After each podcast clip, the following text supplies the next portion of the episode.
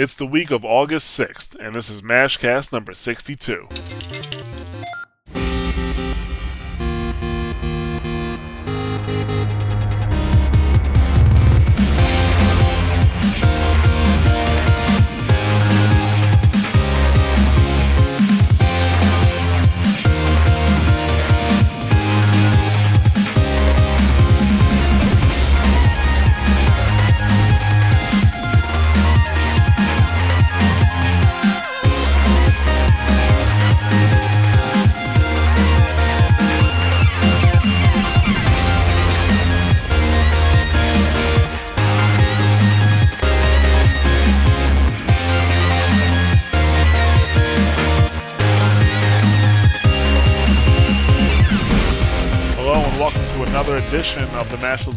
Those Buttons Mashcast. I'm Jarret. I'm here with senior editor Rob Hill Williams, Hello, ladies. and I'm here Nice. with podcast host and contributor Nick Zielenkievicz. Hello, gentlemen. That's good too. Yeah. Yeah. I didn't, want, I didn't want to exclude anybody. I didn't. I didn't want them to think this is just a, a podcast for the ladies. Not that that's necessarily a bad thing, but Well, that's awfully fair of you, Nick. I, I am nothing if not equitable. Yes. this is Mashcast number 62. Where uh, we're gonna try something a little different this time, but we're gonna get into that.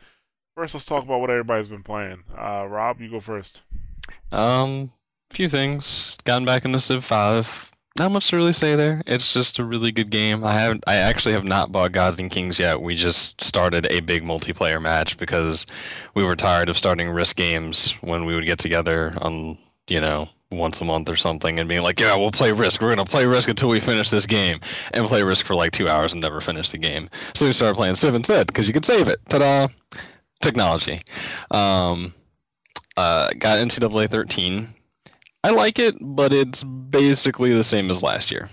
Um, there's some nice changes as far as dynasty mode and stuff. Like it's a lot more expansive in that respect, but gameplay is like exactly the fucking same. It's it's kind of sad actually, because there's a lot of things that since they haven't moved up to like the physics engine that like Madden and every other you know EA sports game has moved up to. Like there's still a lot of uh, janky animations and some weird stuff that people get caught in. So Is there a, is there a reason that they haven't done that? I don't know. Usually, it- it's weird because usually NCAA is like the testing ground for stuff that they put into Madden, which is why typically NCAA tends to be better than Madden. But it's like in reverse this year. Like they were like, "Oh, Madden needs the push," so they gave Madden the the physics engine this year, and I guess NCAA will get it next year. I guess. So that's weird, but you know, it is what it is.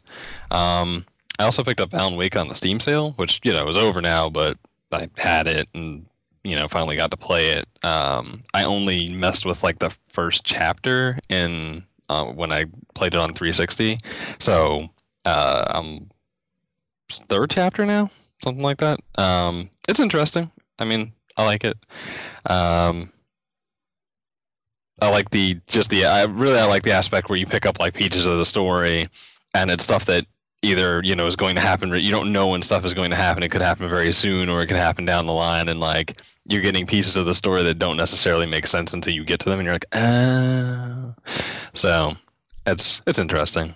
Yeah, sometimes it kind of ruins the surprise of the game. Like I'm not gonna, I don't want to spoil anything for you, so I'm not gonna mention any specifics. But you're gonna get some pages that you read it and you're just like really, and then it happens and you're just like really. Hmm. It's gonna happen. You, you, when you beat it, when you beat it, we'll talk about it. Right. Yeah, I mean, like so far it hasn't it hasn't really happened yet. Like it's it's been mostly like uh, like I don't know pleasant surprises. I don't know. right. Well, I mean, I mean, I could see how it. Yeah, I could see how it gets in the way of real, you know, moments of suspense or something. But yeah. Um, yeah. also messed around with Left 4 Dead 2. I actually like my attempts at playing Left 4 Dead 2 have always ended in failure because the last time I tried to play, I tried to play on a laptop that wasn't really able to play it. So, you know, I have like this beast mode PC and like for whatever reason just hadn't played Left 4 Dead 2. So, got to got to go through a couple of the campaigns and it's it's fun. It's a good time. And then they released the cold stream and whatnot, so we have to get to that stuff. Um, and last but not least, uh, played Persona 4 Arena, which I I'm in fucking love with. Really. Um, I usually like like fighting games and play them for a bit, and then just kind of like trail off because I don't play fighting games like that. Um, mostly because usually I don't have like friendly competition, you know. Uh, but Persona is like it. It's it literally is a, is a sequel to Persona Four, except it's a fighting game instead of an RPG.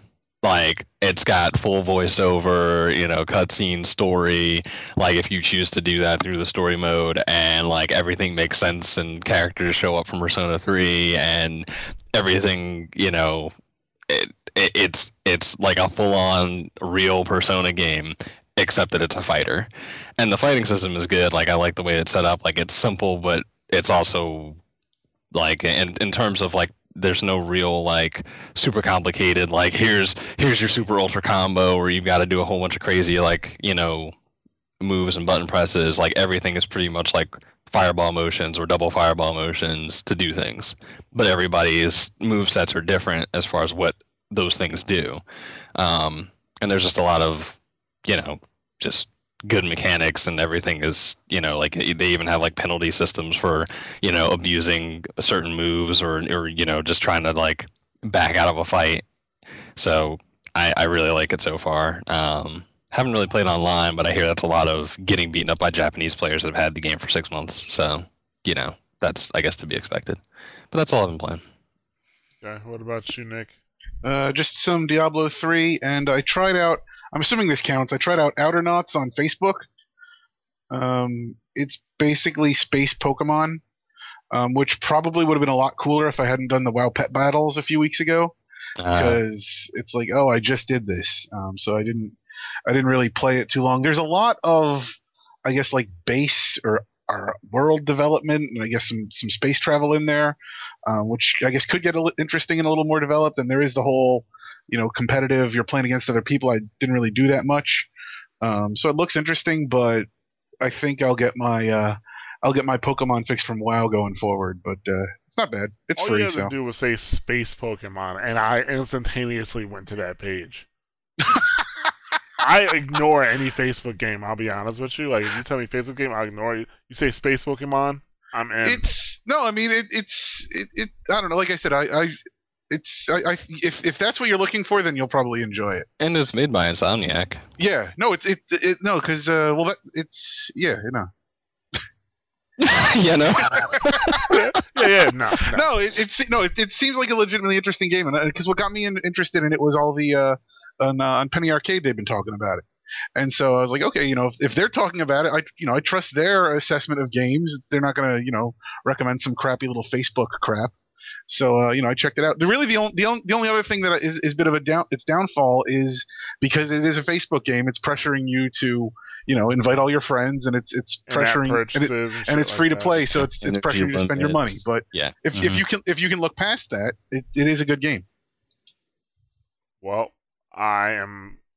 I'm loading it right now, but that's not going to stop us from pressing forward. Oh shit! I got to turn off. yeah if his, if his attention is a little messed up you know then you'll know exactly why Yeah, I'm. Uh, I'll get back to that a little later because it, it makes noise. So later, babe.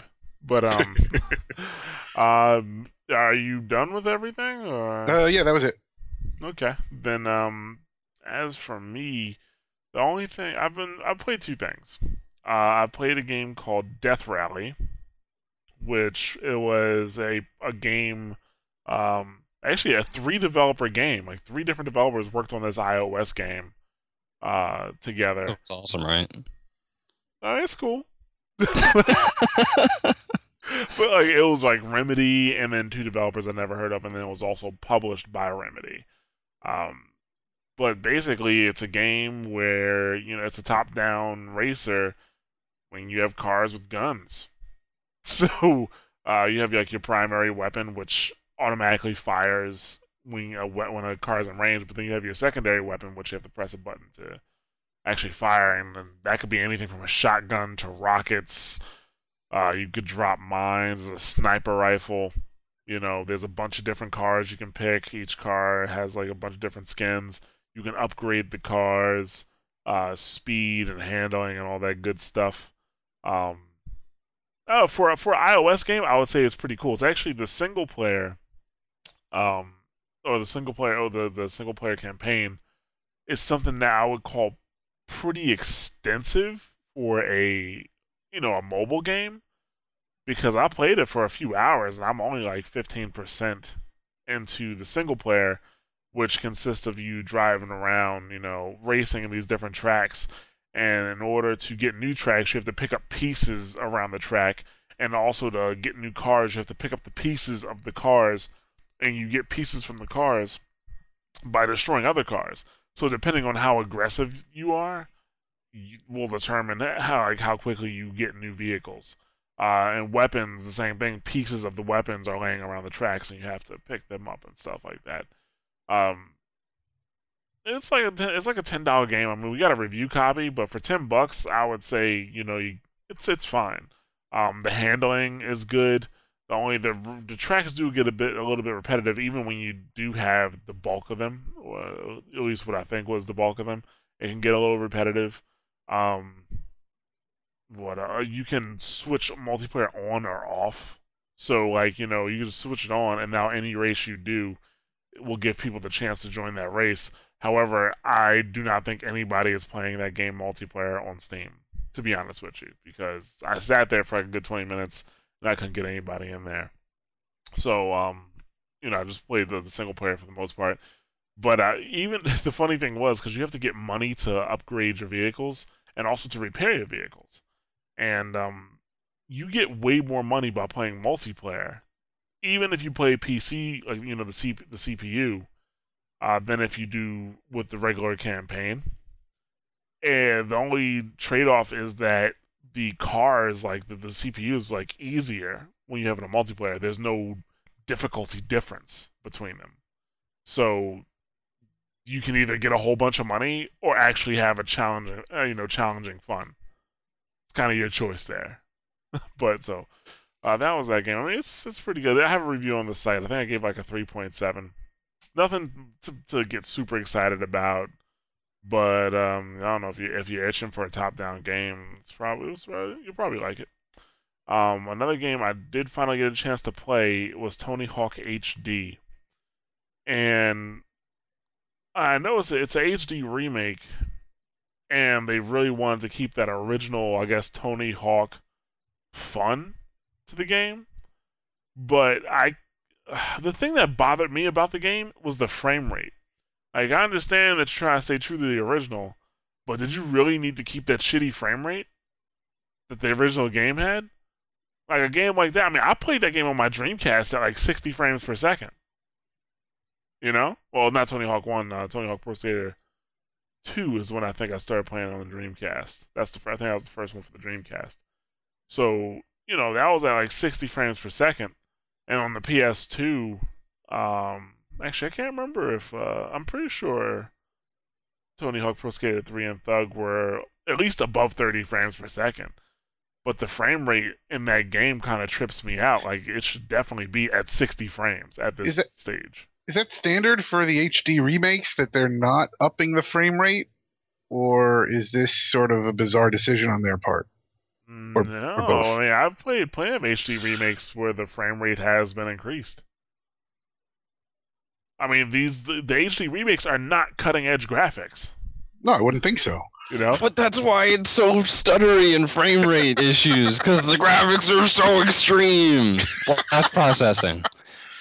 That's what I'm saying. Like, like why? It, it actually is sucking the fun out of me playing the game. I'm like, I don't know. Maybe it's a little snobbish, but I'm like, this game, this is like frame rate is terrible.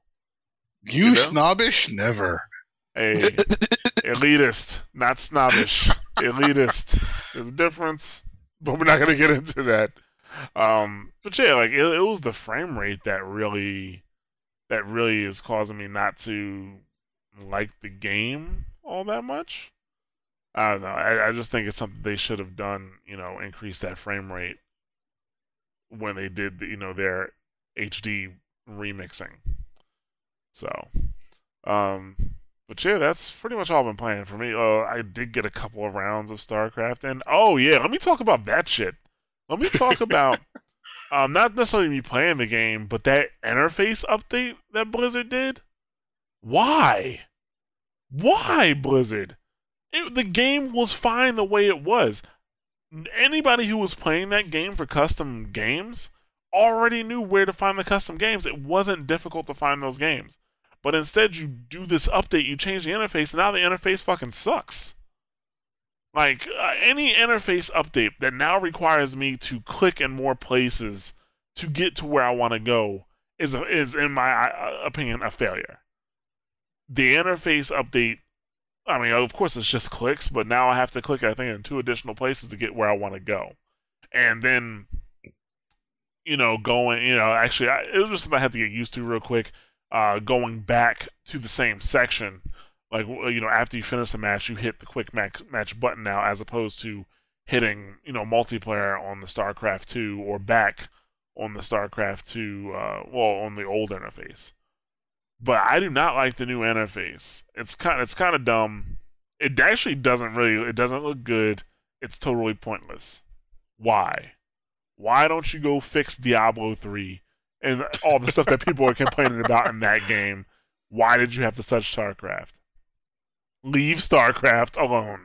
It's part of the Grandmaster plan to slowly break everything so that then they can come out with a different game and then everybody will want to play it. That's never mind, that's not how it actually works, but that's what's happening.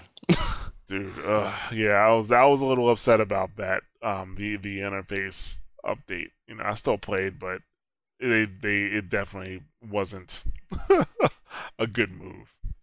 Uh, but let's move on to our topics. Like I said, we are going to do things a little bit different. We're going to take a little bit of a cue from last week, uh, where you know we last week it was just kind of unorganized, where we just had we were picking topics out of the blue. Um, but now uh, what we're going to try to do is we're going to have um, you know each member bring some topics that they want to talk about from uh, things that happened over the past week, and then we'll talk about them that way and see how it goes. And we'd love to hear your opinions on it. Uh, but uh, let's start with Rob. What did you want to talk about this week? Um, I brought to the table. Uh, really, it's it's pretty simple. Um, a Microsoft executive Brian Hall, he was talking to The Verge. Uh, he, he had an interview with them, and basically his his statement was uh, we've operated Hotmail for about 16 years. We obviously have Exchange and Outlook that people use at work, and we just decided it was time to do something new and bring the best from each of those and put them together and release it in time for the next new wave of products that we have coming out with Windows 8, with the new version of Office, with the new Windows Phone, and the new Xbox, he said. So basically, he outed the fact that, not that it's a surprise, that, but he outed the new 360 um, or not new 360, new Xbox, I should say. Um, but then, as has become common, and I guess this is actually the to more the real story than just the the actual incident itself, but Microsoft PR for some reason felt the need to like backtrack the statement and say it was a misunderstanding and say that he wasn't talking about a new version of the system. He's talking about a new like the new updates that are coming to the 360 and the new features like smart glass, games on Windows 8 and Xbox Music and basically just back backpedal backpedal backpedal. But it's not a surprise that there's a new system coming, so I don't know I don't I still really don't understand like why companies and we see this anytime anything really happens. We saw it when what was it uh Eurogamer got Borderlands 2 and they said, you know, hey, Borderlands 2 is coming and Pitchford was like, "Oh, that's some shoddy reporting. It's not coming." And then like a day later they were like, "It's coming. Now it's coming. For real now." But it, it's like a weird thing that PR like for these companies is like a, like want has like a stranglehold on information even when they give information away, and it, it's just a very just a very odd thing because. I mean, certainly, like he didn't give a time frame, and certainly those things are coming for Xbox 360. Like Smart Glass is supposed to be this, you know, this this win, you know, this holiday. Windows 8 is is October. Um, but I mean, like seriously, when you when you stay in line that you have, you know, a new version of Windows, when you have new Office, when you have a new phone, and a new Xbox, like you're implying that all of those things are actually new, which I think is pretty straightforward to me. So I, it's just like an interesting confluence of like I don't even know if you could even call that letting it slip, but you know, letting letting some information like that slip, and then the company like throwing up its hands like, "Oh Jesus!" panic mode. So very very odd, but that was something that just developed today, basically. Yeah, I I did see that, and I guess I was just more surprised that oh, oh, I guess the backpedaling too. Like he revealed this big secret. It's like he you know he just said new Xbox, not like Yeah, New he didn't say Xbox a date. has, he didn't say know- it was coming out yeah. in Christmas this year. Like he didn't say anything really. He just said the new Xbox. If you look at that statement, though, everything else he lists is coming out at the end of the year. So you it seems like you could almost maybe imply like, oh, and we're going to release the new Xbox before the end of the year, even though we've never actually announced that. But so maybe they would need to backtrack on that. But no, they're they're just totally covering. They're just covering their ass for no reason. Well, they the, yeah. I mean, I can see if they were like, well, yeah, he. It doesn't mean the Xbox is coming out this winter. You know, trying to Right. you know patch that up, but i'm saying, there's no new Xbox. Yeah, like they want to act like it doesn't exist at all, which everybody knows is is false. Like it, it it's gonna be at E3, you know, next year. Like I could understand like what you guys said. Like I could understand saying we don't want to like give people the wrong impression, but it's like the the PR thing is like you know like it only we have to be in full control of anything and everything that gets said. So if something something is out of line with the plan, then like we can't even acknowledge it, its existence, which is the silliest thing ever. Yeah, it's it seems very silly. I mean, we all know that it's coming, and the thing is, if you're if that if that next console is not ready by late 2013, early 2014, you're gonna be in a lot of trouble, Microsoft. So if you're that far off, where you don't even want to That's, mention it, that's true. That that's, that's the a other possibility. Yeah. that's Well, a no, I- problem I- for I you. can't- I can't imagine that that's why they're not mentioning it. I think they're just waiting for their big announcement because, Right. They want they don't that wanna big deflate that. announcement to be the first announcement. Yeah. which even then it's not because we all know it's called the Durango anyway, or, or that's the development That's the name. development name. Right. So, and it's weird. It's like PR has gone like a weird way that like there's no the idea that you can like build up buzz beforehand and have people talking about it over the like if you were to if you were to leak a detail and pretty much confirm that it was true but you know say that you know it's not coming out this winter or anything and then you have people talking about it like i, I it's just weird it kind of goes against like like i don't know the the idea i guess is that there be more buzz if they wait longer or something or like the because the the time is compressed like there's more of a chance that like I, Well, the- I don't I don't know. they, they they do have us talking about it. I mean, this qualifies as buzz. Would we have brought this up as a topic if he was just like, "Oh, in the new Xbox," and then they didn't retract the statement? But it's not buzz about the new Xbox. It's But buzz it's about how how dumb they're treating But the it's PR still, but dude, all news is good news. It's we're still talking about it. We're, Uh, we're, we're that is not brand true. awareness. That yeah, is I- not I- true. At this point, I can't agree with that statement. I mean, we've seen enough things. It's like, yes, we're talking about it, but there is such a thing as negative attention. We're okay, but you know what? We're not talking about like the PS4 or the Orbis or whatever you want to call it. We're not talking about the Wii U. We're giving this time to Microsoft. We're giving this time to Microsoft. We're giving this time to Microsoft. We're not. We're not talking about how excited we are about the system, or we've heard something about the system. If they let like a detail leak out, like to me, that would be like the smart play. You leak out like a little bit of information. You know, you leak out like. eh, I don't just something. You you leak out like Like the a graphics game show- that's coming or something and then you just let that like simmer for a while and then you leak out another piece of information like you you give a drip feed and then you have people actually excited about the thing itself and not oh microsoft's pr is retarded like after we talk about this i'm gonna forget about it again yeah, pretty much. thing is, I don't think it's just Microsoft's PR is retarded. I think any of the any of the companies would have done Yes. this. Yes. It's just the nature of PR hasn't caught up with how the internet works yet, which is amazing but true. It's weird And to me. I sad. remember companies being like this so much, and I mean, like the internet's a, l- uh, is more prevalent than it was, you know, say before this generation, but it still.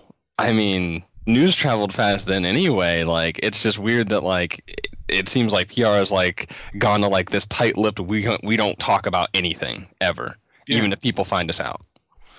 Well, It, it just kind of makes you look silly, and then it's like people just kind of disregard your thing then because you don't even want to say that it exists. So it's like, okay, well, I guess it doesn't, you know, because you have people out there who literally will do that. We we're not. I mean, we know better, but there are people out there who will go, oh, well, I guess there's not a new Xbox or something. Uh, I guess I'll go back to you know what the deal is. Um, PR likes to. They want to keep their controlled channels, especially like the the, the video game. Uh, I guess marketing or, P, or PR people have an advantage that I, I think other industries don't have, and it's that they control all aspects, all channels in terms of the news that gets released.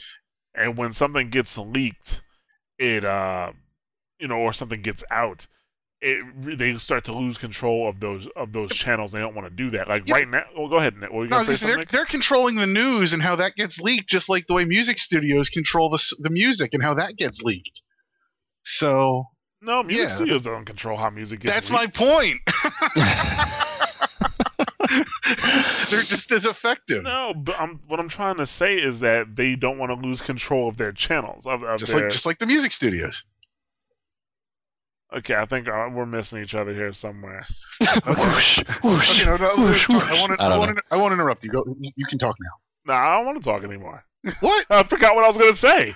Oh, Thanks, Nick. We can move Aw. on. I've, I've, I've like ships magic. pass, ships passing in the night that collided into each other and sank in a fiery wreck.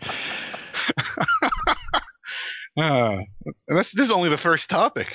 Yeah. So let's. I think we were topic. together before that, so let's move on. I guess. Yeah.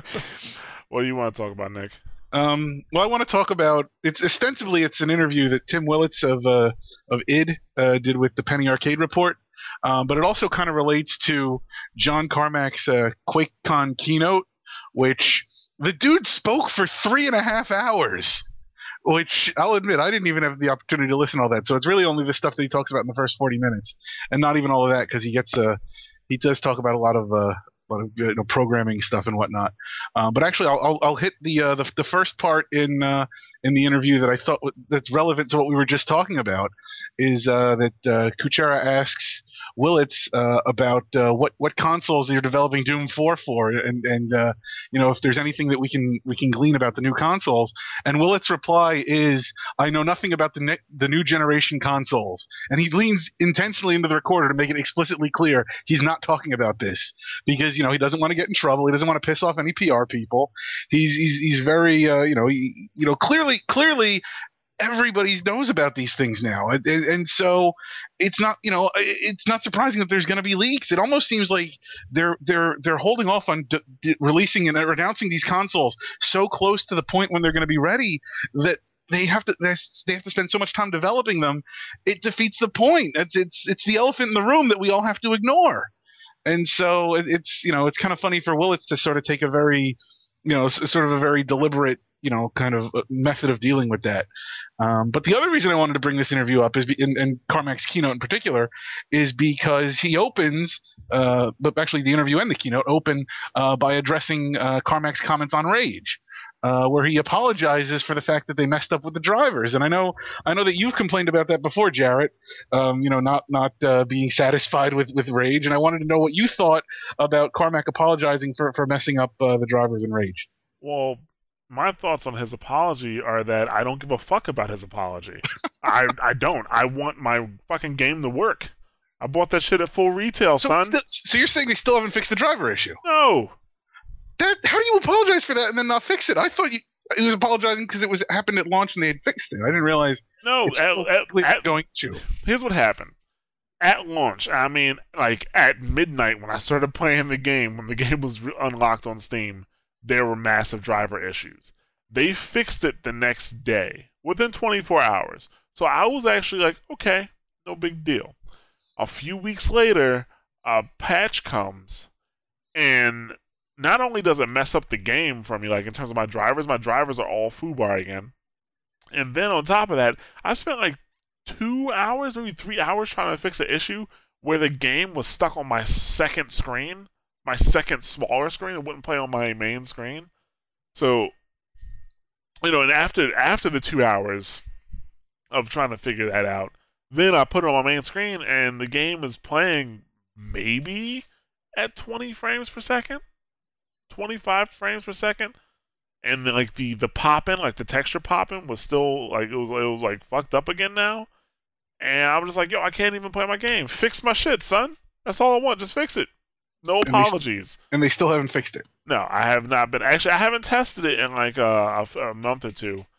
But you know, as of as of, as of then, no, they did not fix it. That's that's that's disappointing because I, That I is.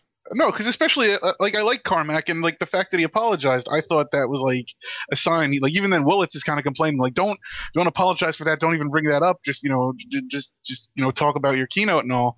And it's like it seemed like Carmack was trying to like you know sort of you know amend the bridges or whatnot. But the fact that they haven't fixed it, that it, it, yeah, it almost kind of renders the apology uh, useless. Yeah, and just to make a, another quick note, before anybody says I need a PC that can actually run the game, I'm running a, I'm running dual He's gonna list his specs and all the games he can play on it perfectly.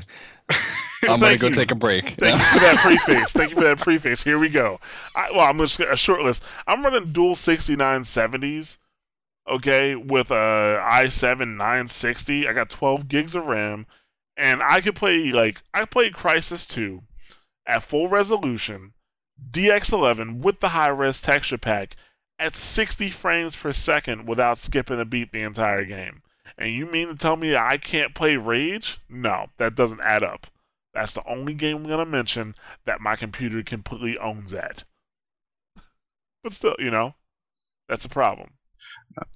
But uh, the one other thing that ties into that, though, that I thought was interesting is that he mentions that uh, I guess you know because they're concerned now about sort of the, the PC market in comparison to the console market, especially with the next generation of consoles, you know, on on the verge of coming out here.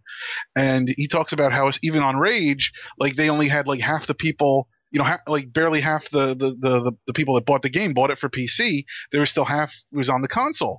But I wonder though if, if they're not seeing that because so many people saw that it didn't work on the PC that were affected by that, that they were like, well, then I have to get this on the console if I'm going to get this at all.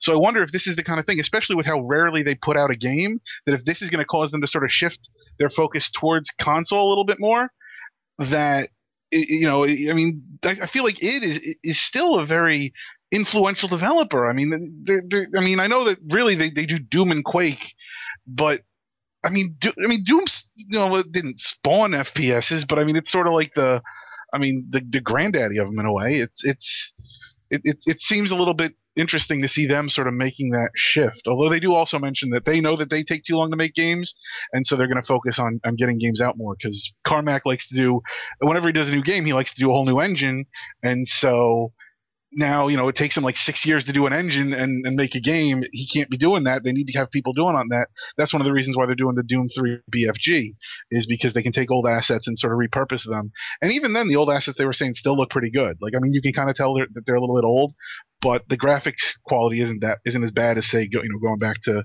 you know some of the older even older like doom 2 stuff. Like it doesn't look so bad especially on uh, on tvs and whatnot for the consoles. It doesn't look as bad as Tony Hawk. Yeah, I bet they've got that game running at 60 frames per second. yes actually they, ha- they were trying to get it up to 120 i think Yeah, and they that, that that was the limit where they were running into some issues. anything past 60, that that's all you need, dude. really, but um, yeah, human eye can't even really Yeah. tell. I know, but um, yeah, I, I, I thought his comments on the whole, well, you know, the installed user bases on console, and I, I will admit that you know, of course, there is a large, obviously, a large installed user base on consoles, but uh, one, like you said. I think there's a couple reasons why the game didn't do as well on PC. One, because of the issues people heard about. Uh, two, because even if you could run the game, you know, it was clear that the game was built for console. That game was built for console. A first person shooter where you don't get headshots. Actually, there's only like I think there's two guns, maybe three guns that you can get a headshot with. Like one being like you actually need like a specific type of bullet for your pistol to get a headshot, and you need the sniper rifle. That's another gun that can get headshots. But I have an AK-47 this guy with this big head is running toward me. I'm shooting him in his big head, and his head is not exploding. You know what I'm saying? Or he's not dying with the headshots. Like I could put like, you know, seven bullets into his dome, and he's not dying. That's that's a problem. Like that's a that's a that's a clear indication that the game was built for for console over PC. You know, and I think that swayed a lot of people's decision to buy the game on console or PC. Actually, I'll I'll I'll even admit that when uh, I might get the Doom 3 BFG when that comes out on console. I'll say that right out, right out because I think, especially, it seems like they're sort of, as I said, they're sort of shifting in that way, putting a little more emphasis and getting it that way. And the other thing too, it was even a little bit weird to hear Carmack say, like, at least he appreciates for the consoles that when you release the game, it works on the console. You don't have to worry about all the different configurations on PC, which is what they ran into. So sounds like hippie talk to me. Yeah, maybe. Lazy hippie talk. You know, one, one other quick thing I want to mention, and this is uh, Carmack mentioned this in the keynote. Again, he's talking about some of the changes they've made to Doom 3 BFG and how they've added, you know, now you can use the flashlight anytime you want. And they've added uh, one of the other things he noticed is that people were running into the resource of of having to get every single ammo drop available because ammo was especially tight. So they've put more ammo drops in this time around. And he, he admitted, he said it used to be a little more survival horror, and now it's a little more, you know, fast paced action. I've and totally so lost interest in the game. I didn't even know that and it's interesting. It no, but it's just interesting to see him because he's. I mean, he's looking at it sort of. I, I, I don't think he's looking at it as sort of like we need to shift genres. He's not approaching it from such a high level. He's just looking at the game and saying, how can we make this a little more accessible? And he just really made two changes. I mean, everybody complained about the flashlight when when Doom uh, Doom Three originally came out, and and so I mean, it's not like the, it's not like these are you know it's not like these are surprising changes, but to hear him phrase that, especially what we've we've heard about sort of the death of survival horror going forward, it's it's interesting to see how even Doom is affected by that. Well, I mean, I love the flashlight thing from Doom Three. That you know, and you're not the only one because he even mentioned when he t- when he started telling people that the flashlight would be available with your gun. Um, there were people who were like, "No, we liked it the other way." So yeah, I mean, because cl- but you know what? People, so many people complain about it. I mean, I loved it. I loved the idea. It was a it was a first person shooter with a real fucking oh Jesus fucking Christ! Yeah. Like, but people you know, hated it. You know what should be your flashlight? The flash muzzle from your fucking bullets shooting the demons. but you've that only was got that was my flashlight. you wouldn't be able to see shit. Can't see shit, Captain. Spraying bullets at walls. it Dude. keeps hitting me. I don't know where it is. But that's the thing, like, you know, that's all you did. Like, you, you used the flashlight, you found out where it was, you pulled out your gun, and you shot in that direction. Oh, yeah. you know? And that's the thing, that's what made the game good, because some it, it, there were times where you would, sh- you know, you put the flashlight down, you start shooting, and the, the thing's not there anymore. Where'd it go? you know? That was a good part of the game. And now they're kind of taking it away to make it more accessible to the pansies. Yeah, but you know, after the game's been out eight years now, I feel like at this point, it, yeah. you're not hurting anybody by making it more accessible. Yeah, and obviously, nothing... the original version was flashlight. Yeah. yeah. Well, actually, no. And the only reason he didn't put the flashlight in, the reason he didn't do that is because he it uh, it was another pass. The way they did the engine there, every for every light they had to do a graphics pass, and so when he, people had the flashlight out, it was an extra graphics pass, and it slowed down uh, the rendering. So he's like, I don't want people maxing out their systems because they're using the flashlight. We're going to make it hard for them to use. Hmm. Yeah. I'm I'm I'm not interested in it anymore because now it's just because if you just have the flashlight all the time, like it really that that kind of takes a big chunk out of the challenge if you ask it's... me. Oh, but hey, the game's not for me anymore, obviously. Well, you know, but you know what? You can always get it and just not pull pull out the flashlight with your gun. There's nothing stopping you from doing that. No, I shouldn't have to limit myself manually to enjoy but games. The, but, it's, but it's the same limit. yeah, you it is basically the same thing that you did before. Yeah. I, I don't know. In that case, I can't really see it as being like a self-imposed limitation because it's the exact same way you played the game before. But it, regardless, I understand your point though. Also, if the if the flashlights are attached to the guns, Unless you're telling me if the flashlight's not attached it's going to have to attach the flashlight. I think it's you know he didn't say the the actual mechanic. He just said it's uh, just one of the trigger buttons. Okay. Well, is that all you want to talk about for that article? Um, there's a couple um, things in there. Uh, that's really all I th- wanted to talk about. Is there anything you wanted to mention? No, no, I really didn't have anything else to say about that. But um, I guess we could just move on to my stuff, which is two things specifically. Uh, one, the Black Ops 2 multiplayer trailer that was released. Uh, was it Tuesday or Monday? It was released recently. Let's just say I think it was, I think it was Tuesday, and um, you know, of course, you had people saying, "Oh my God, this is great, can't wait," and you had other people like, "Oh." This game sucks. It's more of the same thing, and some people are like, "Oh, it's changed too much. I don't want it." And all types of stuff. Um, but my opinion on this game is more cheese. That's really all I saw when I watched this multiplayer trailer. Uh, I saw that they added more cheese to the game, and it'll be yet another Call of Duty that I won't be playing the multiplayer. Um, yeah, I mean, it's pretty much. I mean, basically, from the start, you see, uh, you see that you're gonna have items that can stun uh, players, which I guess is not that big of a difference from. Actually, no, it is kind of a big difference from flashbangs if it works out the way I, I saw it work. Like you know, with a flashbang, you you know you, you flash your opponent, and you know they can't see, but they can still move and try to get away. Um, but with that that first uh, that stun grenade or whatever the fuck that thing was he threw down at two people, it looks like they couldn't move. From what I can see. Oh So- yeah, I mean that was the implication is that they're stunned basically. Yeah, like they they couldn't move.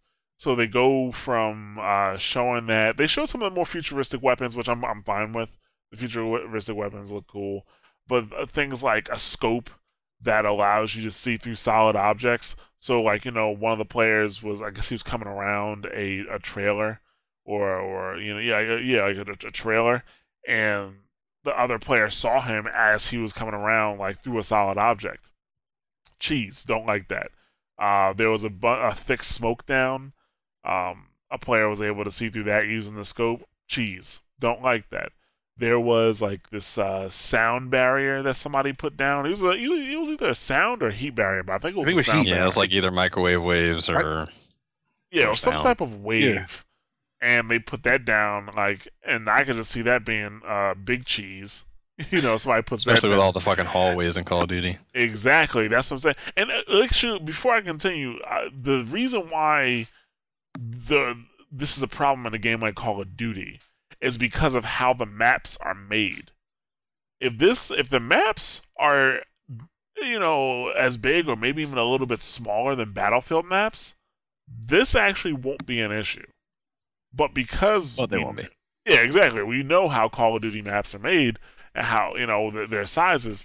I think this is going to be a huge issue because you know players are packed tight on those map on those maps. Uh, so one of the biggest you know uh, biggest I guess uh, piece of cheese was the mech. You know, I, they dropped the mech into the map, and Call of Duty maps are so small. Like you know, you're always running into somebody like every like you know ten seconds. So in bat in a, play, in a game like Battlefield like 2142, when somebody got like you know the big walkers, you know that wasn't as big of a deal because there's plenty of places to be where that walker's not going to be. But in Call of Duty, every map is really made to kind of just bring you back to the same places over and over again. You know, you're probably gonna whoever gets that shit, they're gonna they're gonna kill a lot of people. You know, there was also like you know user can or uh, player controlled UAVs and you know things like that, um, which uh, compared to the other UAVs, and th- these UAVs have guns by the way, but Yeah, look there's you- like machine gun turret basically flying Yeah. around. exactly like you have. It looks like you have more control over it. And they can also be shot down. They showed somebody with a rocket launcher, like you know, uh, like locking in on it and shooting it down, or just shooting it down with a gun. So they're not all powerful, so to speak. But right. Still cheesy. Yeah. And that's the, that's basically that's what I came across. It, what, what how it came across me. Just more cheese, uh, for Call of Duty. You know, I already thought the game had had plenty of cheese with the helicopters and the airstrikes and the way the perks work. You know, Modern Warfare Two, Modern Warfare Three, and now you have Black Ops Two just more cheese, but it's future cheese.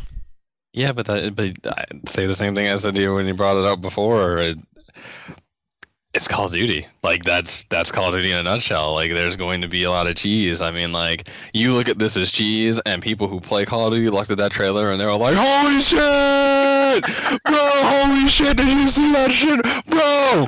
Bro, bro!" That's that's what they did. I, I swear to God, that's probably what happened because I was like, if I play Call of Duty, I'd probably be excited about this shit. I like, I mean, really, because it can be abused by everybody equally, so to speak.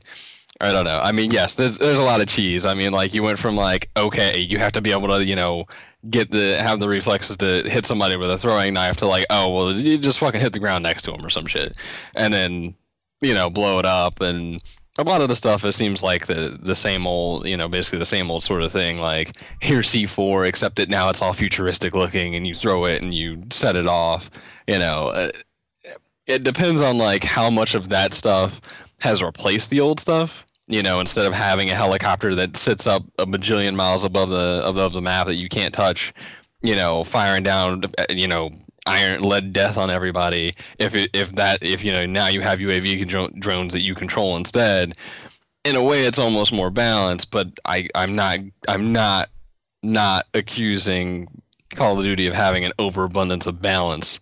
But if that is the case then in a way it's it's kind of improved. Not my style of game still. It, it's not. But I could see why someone who plays it would be excited. That mech is bullshit though yeah. Absolute bullshit. I'm like, all you gotta do is just kind of just sit in the middle of the map and just turn around in circles and just kill everybody. Well, according to uh, Dan Amrich, um, you know, he he's saying he's getting a lot of, uh, I guess, a lot of tweets and uh, you know emails from people talking about how they hate it and that it's too different now and stuff like that. So I apparently, that's an effect Really? of the future thing, though. I, that that that was something that I always wondered about, is if when if and when you ran out of like doing really actual modern stuff, and you either have to push into like near future or futuristic stuff, like kind of like Ghost Recon, like how the player base is going to react to that. Like the reason a lot of people love Call of Duty so much is because it's so like current right now. I can be a soldier and I don't ever have to get shot at for real. I don't know. Well, yeah, I, well, I knew that the the fan, well, not the fan base, but I, I knew that it wouldn't be as well received because it's in the future. Um, which kind of makes me wonder what they're gonna do with Infinity Ward and, and how they're gonna approach their next game because they really, I mean, they can't go back at this point, and I think Modern Warfare is pretty much done. Um, even that was kind of in the future as well, but this is is from people who supposedly were players and you know what he was saying is that you know people were asking for change and they finally give change and now people are complaining but i'm like i really don't see that big of a ch- of change like i see a change in setting on some weapons but like you know But I think that that's enough for the player base. That uh, you're changing it too much for them, then, and then that that just you know sets them the wrong way. Potentially, I don't know. Yeah, who knows? I mean, one of the, the, the you know the funny thing is one of the biggest turnoffs for this game for me already is the fact that it's gonna be riddled with DLC. you know, like it's gonna like you know you we're not even seeing the full product. Like you know even like when when we see the last multiplayer trailer because the game's only what two months out at this point. Yeah.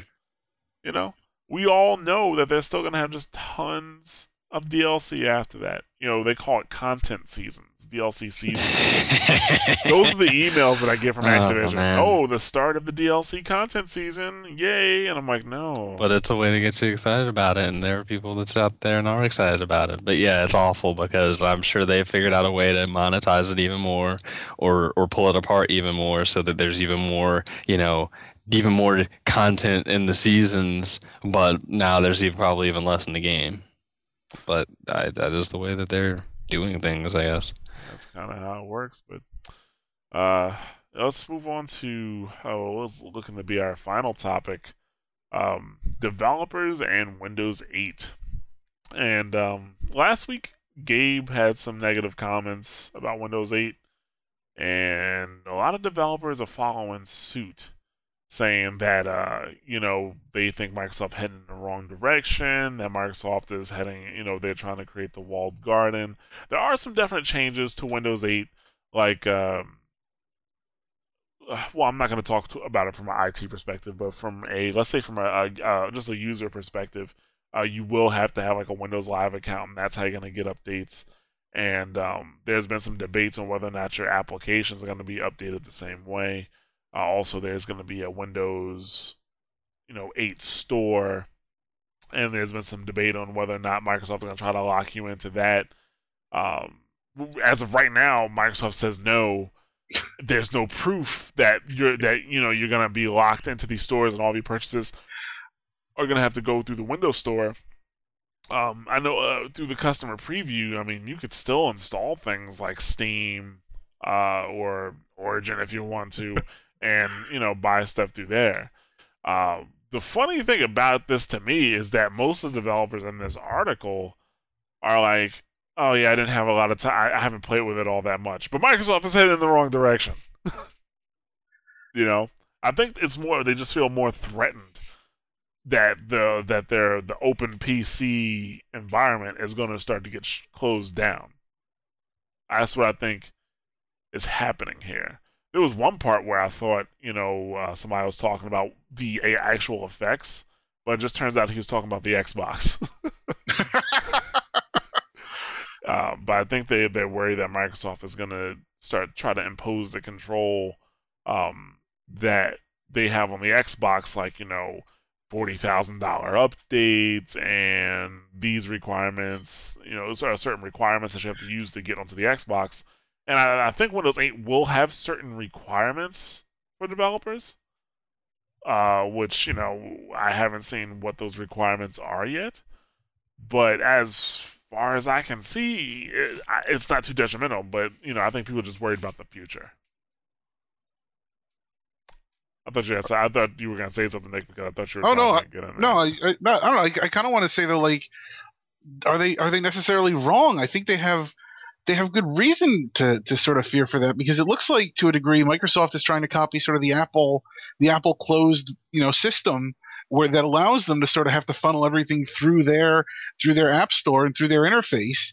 And uh, I, I, think you know Microsoft's kind of in the the almost the, you know the sort of with great power comes great responsibility position of you know being the dominant OS for you know every every PC and laptop that's released. And so for the longest time, uh, you know they've basically shepherded that fairly well, allowing people to install whatever they want on the system.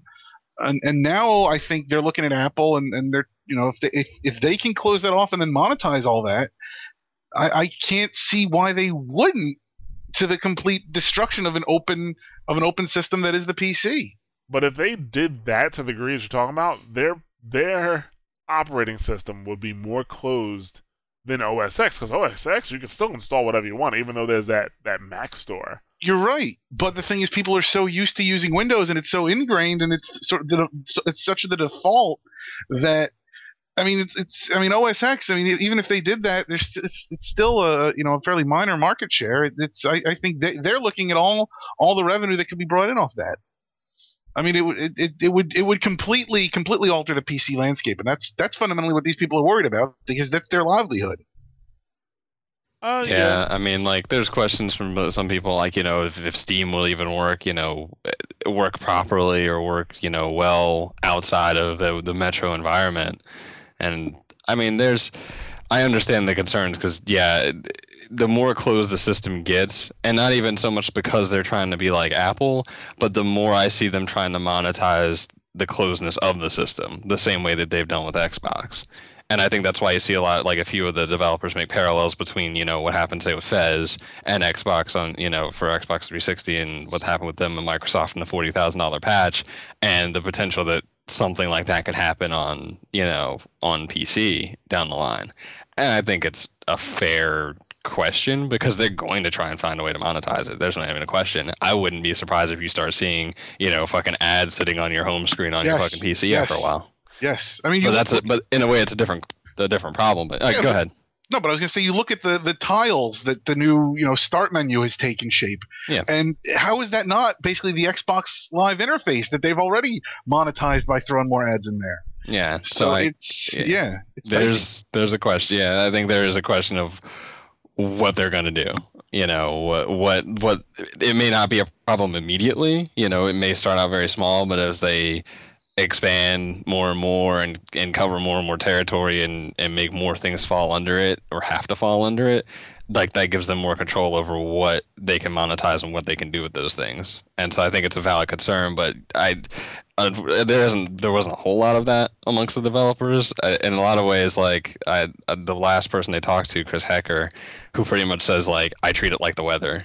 So you know I, i'll find a platform to develop on like the you know developers will find a platform to develop for so if windows 8 isn't that that, platform then you know so be it and I think that that's, but in a way, like that's kind of it's kind of sad in the sense that like you you can shoot yourself in the foot, you know, by trying to monetize all this stuff and leave yourself with nobody who wants to even make games, you know, that have to require your Windows Live or whatever. I don't know. Yeah, I mean, I, I can definitely see their concern, but I mean, Microsoft is comprised of so many different business units, and the way they control their Xbox business is much different than the way they control their PC business. The whole Metro interface thing is a way to try to make thing, everything kind of look the same and uh, I, I guess streamline, but the business models are still completely different. Certainly, but you don't even see the attempt to try to sort of consolidate those. No, well, they're gonna. Well, of course, they're gonna integrate the Xbox. They're gonna use it to their strengths, but I highly doubt that you start seeing ads on your desktop. I mean, the difference between you know putting ads on the desktop of a PC and putting uh, ads on the dashboard of the Xbox is that the Xbox doesn't have the the, the, the that PC community behind it that will f- immediately find a way to cut that off to get rid of it and have the blowback behind it the Xbox players really can't do anything about. Actually, there you can totally do something about those ads. I'm not going to talk about it, but you can. Uh, you know, most Xbox players won't go through the do what they need to do to get rid of that. But what about people who are getting the ads on their Surface that or their Windows Phone? I mean, that's fundamentally it would be the same interface, and I think that's one of the complaints is that Windows 8 is is effectively really being developed with those devices in mind, and not so much the PC, almost as an afterthought. And if they see like, oh hey, you know, if I'm always on my tablet and I can get ads on my tablet. Well, you know, let's throw it on their PCB damn because even then, now we're going to start getting, you know, monetized revenue out of the PC users. Well, Windows 8 is like if it's on if Windows 8 is on the phone, it's on the tablet, it's on the uh on on the PC. Yeah. It's still the same operating system. Yeah. And I haven't seen any of those. I haven't seen a tablet or a Windows Phone running Windows 8 that has ads on the display. Yeah, but that's what I mean. It's not an immediate. And I'm not saying there's if you do something like that immediately, there. But you have to. It's like that gradual change that eventually you get people used to it. Kind of like what they did with Xbox. Like Xbox had ads, you know, event like eventually, but not on the level that you see now. I'm not saying that you're going to see it next year or anything, but in two years or you know whatever when we're talking when we have this recorded and we're like, man. Remember when we said we didn't think they would ever put that on the on the PC? That like that's what I'm waiting for. I mean, like it's a, it, that's like a more down the line concern. It's more of a consumer concern than is developer. But that that thought process extends across the line. That if you're willing to say do that, like what else are you willing to do to the people that you're you actually have you actually do business with? I think that at least to me that's the concern more so than like whatever may actually be concerning the developers. Right. I just from a from a Windows PC perspective, I can't see them putting ads on the desktop because it's too easy to get rid of it. It's too the backlash that they would have, not just from you know a consumer point of view, but from a business But- point of view, in, in terms of uh like um you know not business between them and developers, but business you know with their corporate users. Like there's just- too there's too there's too much at stake with that. I, I just think it's at some point they're going to be like, well, why doesn't the dashboard from the Xbox look just like your your home screen on the PC?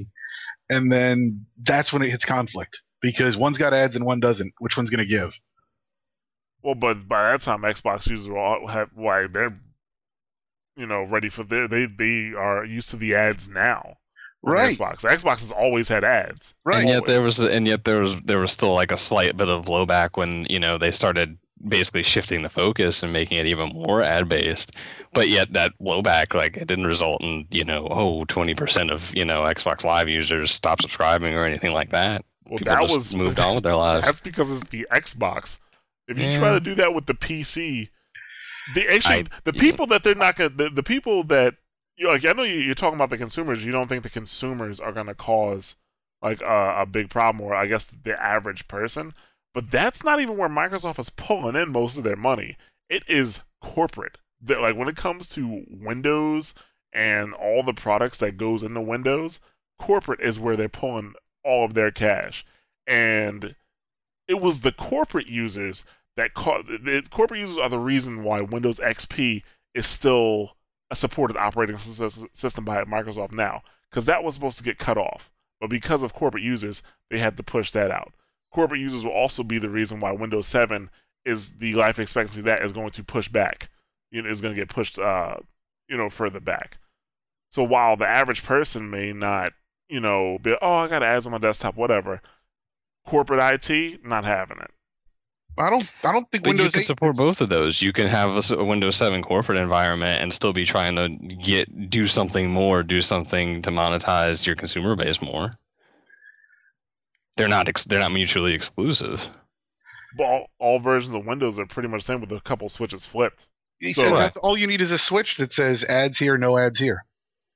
And then you just turn it people can just turn it off. So right? what's People the can just people can just turn it off, and then like you pointed out, there are people that have an Xbox and they can go ahead and turn off the ads on there now. They now. can't turn And- it off. There's actually Well, uh, look, well, they, they they know whatever workarounds exist. There are people that, that are cognizant of that fact, and there will be people that are cognizant of that fact on the PC that'll be able to disable that. But by and large, most people, you know, you got you got aunts and grandmothers and stuff that are going to be using this. They're not going to know how to do that, and they're going to sit there and be like, "Oh, hey, let me buy whatever's advertised here," and then Microsoft will get a click.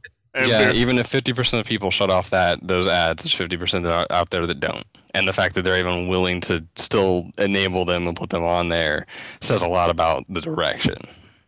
But I mean, I guess that's more. I guess the move, that's the, the the general point is more the concern about the direction, whether or not ads actually ever appear on your PC, but you know, desktop. It's the direction in which Microsoft seems to be heading with the way that they're doing things, more so than just aesthetically with you know the the interface of Metro and stuff. If if we're wrong, I'd love for us to be wrong. I hope that day never comes, but I'm not. Uh, as often as I'm pegged as being optimistic, I'm not in this case. Well, we can wrap that topic up because that definitely lasted longer than I, I expected, and we can actually come in at a decent time. so, Let's uh talk about what's coming out next week. Let's see. I'm on the wrong week. There we go. Okay, so there's an Expendables 2 game. Once again, I've only seen one screenshot of somebody jumping out of a plane. That's it. yeah, I've seen one screenshot of like I guess it's them like on a train and like I still can't tell what the fuck is going on. I'm assuming that it's actually them like running across the train almost contra style except it's like isometric like kind of towards the screen. But apparently things are just obscured by like bullets and smoke and shit and you can't even see what your characters are doing so you're just firing blind and That it just sounds seems yeah, it sounds awful. So, I don't know. The Expendables 2 game, what did you expect? I so it sounds awesome. It just sounds like terribly mindless. no sense, which is exactly what you want out of that movie. And then he goes right back to being optimistic again. Look at you. uh, so there's that Sleeping Dogs, Darksiders 2, Iron Brigade for PC, which I can't even remember what the original name of that game was. Cuz that that's the changed name. Um and I have it on my Xbox too. I had it. Fuck, I oh well. But that's coming out on PC. It's actually a good Trenched game. you? Huh? Trenched? Yep, there it is. Trenched. There it is. It was called Trenched before. Um, Dust, which is the last game of Xbox Live uh, Summer of Arcade, which in my opinion this year was pretty weak. Summer of Arcade was pretty Yeah, I didn't even hear much about it this this year. Like, yeah, it was a real low key. yeah, yeah. Uh, last story for Wii, Super Mario Brothers 2, or New Super Mario Brothers 2, uh, Papo and Papo and Yo, and then something called uh, Mutant Blob Attack. So actually, should be a pretty decent week. Something I really wouldn't expect, you know, for the beginning of August. so, um, but yeah, that is going to wrap us up here today. You can catch us on SoundCloud, which is soundcloud.com slash mash those buttons. You can catch us on iTunes, uh, Stitcher Smart Radio for your Android and iOS devices, uh, Twitter, which is twitter.com slash MTB site, uh, Facebook.com slash mash those buttons, and uh, YouTube.com slash mash those buttons, which this week we uh, we uh, I was gonna say unleashed, but we released uh, the first video of a new series we're starting uh, called Aftermash. Uh, it was it's a this one was a retro of actually a very well done retrospective of Max Payne, the Max Payne series. So um, you should check it out if you haven't if have not. Uh, you know, check that out. It was put together by Joey Min, who did a great job on it. Um, but yeah, that's it. As always, thank you for listening, and uh, let us know what you think about the for- new format, and we will catch you guys next week. Yes, next week you can hear about how Mikey kicked my ass in Persona 4 Arena. Bye bye. Have a great weekend, everybody.